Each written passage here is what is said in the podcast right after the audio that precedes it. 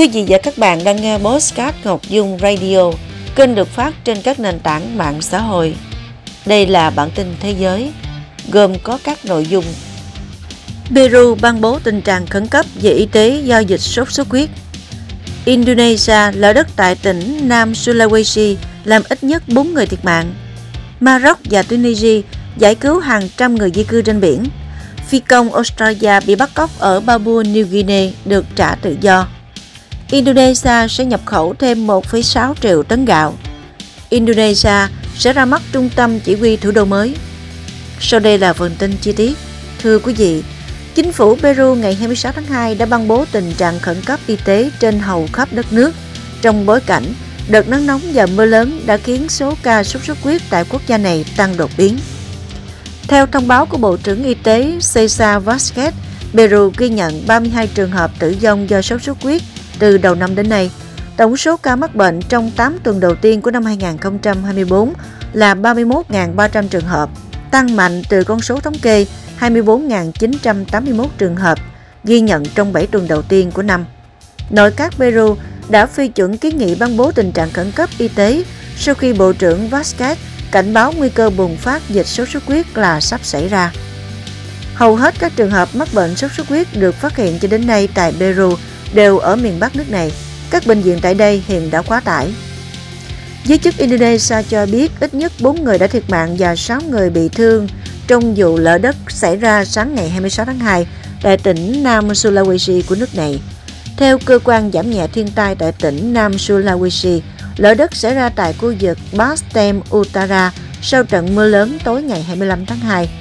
Lở đất đã gây ảnh hưởng tới hơn 20 người. Lực lượng cứu hộ đã đưa những người bị thương đến cơ sở y tế ở ngôi làng gần đó.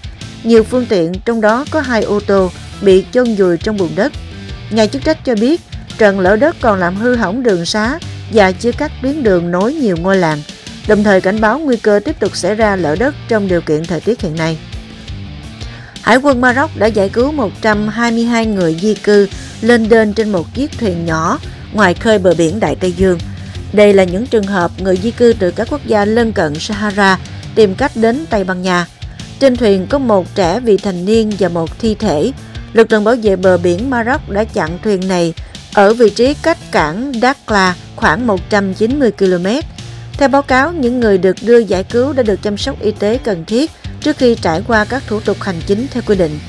Maroc đã trở thành một trong những điểm trung chuyển chính cho những người di cư châu Phi tìm cách đến châu Âu. Theo thống kê chính thức, các đơn vị quân đội của Vương quốc Bắc Phi này đã bắt giữ khoảng 87.000 người di cư không có giấy tờ vào năm 2023 Phần lớn trong đó có nguồn gốc từ khu vực châu Phi cận Sahara. Một phi công lái máy bay trực thăng người Australia và hai nhà thầu địa phương bị bắt cóc tại vùng cao nguyên bất ổn của Papua New Guinea đã được trả tự do. Theo thông báo, ba người bị bắt cóc gần núi Sisa, trung tâm tỉnh Hela, trong khi đang làm việc tại một tháp diễn thông xa xôi. Hiện cả ba người đã được trả tự do, an toàn và không hề hấn gì. Việc cảnh sát và quân đội truy lùng ráo riết nhóm vũ trang bắt cóc dường như khiến những kẻ tấn công từ bỏ yêu cầu đòi tiền chuộc, cho phép ba người quay trở về chiếc máy bay trực thăng và bay đến nơi an toàn. Cảnh sát cho biết lực lượng an ninh sẽ tiếp tục truy bắt những kẻ bắt cóc để đưa ra xét xử.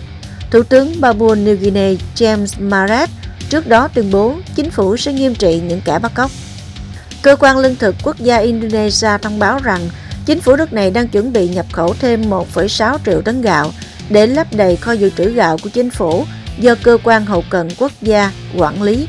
Ngày 26 tháng 2, phát biểu tại phủ tổng thống ở Jakarta, người đứng đầu Babanas Arif Prasetyo Adi cho biết, Tổng thống Joko Widodo yêu cầu phải có tối thiểu 1,2 triệu tấn gạo dự trữ tại Bulog trong khi thực tế ông muốn con số đó là 3 triệu tấn. Theo ông, chính phủ Indonesia đã có hạn ngạch nhập khẩu 2 triệu tấn gạo cho kho dự trữ. Tuy nhiên, thực tế đến nay việc nhập khẩu gạo mới đạt 500.000 tấn. Chính quyền thủ đô mới Nusantara, OIKN của Indonesia ra mắt trung tâm chỉ huy IKN trong đợt động thổ thứ năm diễn ra từ ngày 29 tháng 2 đến ngày 1 tháng 3. Theo kế hoạch chi tiết về phát triển thành phố thông minh Nusantara, việc phát triển thành phố thông minh sẽ được triển khai thông qua kết hợp công nghệ thông tin và dịch vụ công cộng để cải thiện chất lượng cuộc sống của người dân. Quy hoạch tổng thể IKN bao gồm chuyển đổi kỹ thuật số quốc gia, tạo dựng cơ sở hạ tầng, đảm bảo thành phố vận hành hiệu quả và bền vững bằng cách sử dụng các chính sách được công nghệ hỗ trợ. Việc triển khai thành phố thông minh có thể tối ưu hóa mọi nguồn lực, cải thiện dịch vụ công và tạo ra một môi trường thân thiện với đổi mới. Vừa rồi là bản tin thế giới. Cảm ơn quý vị đã quan tâm theo dõi.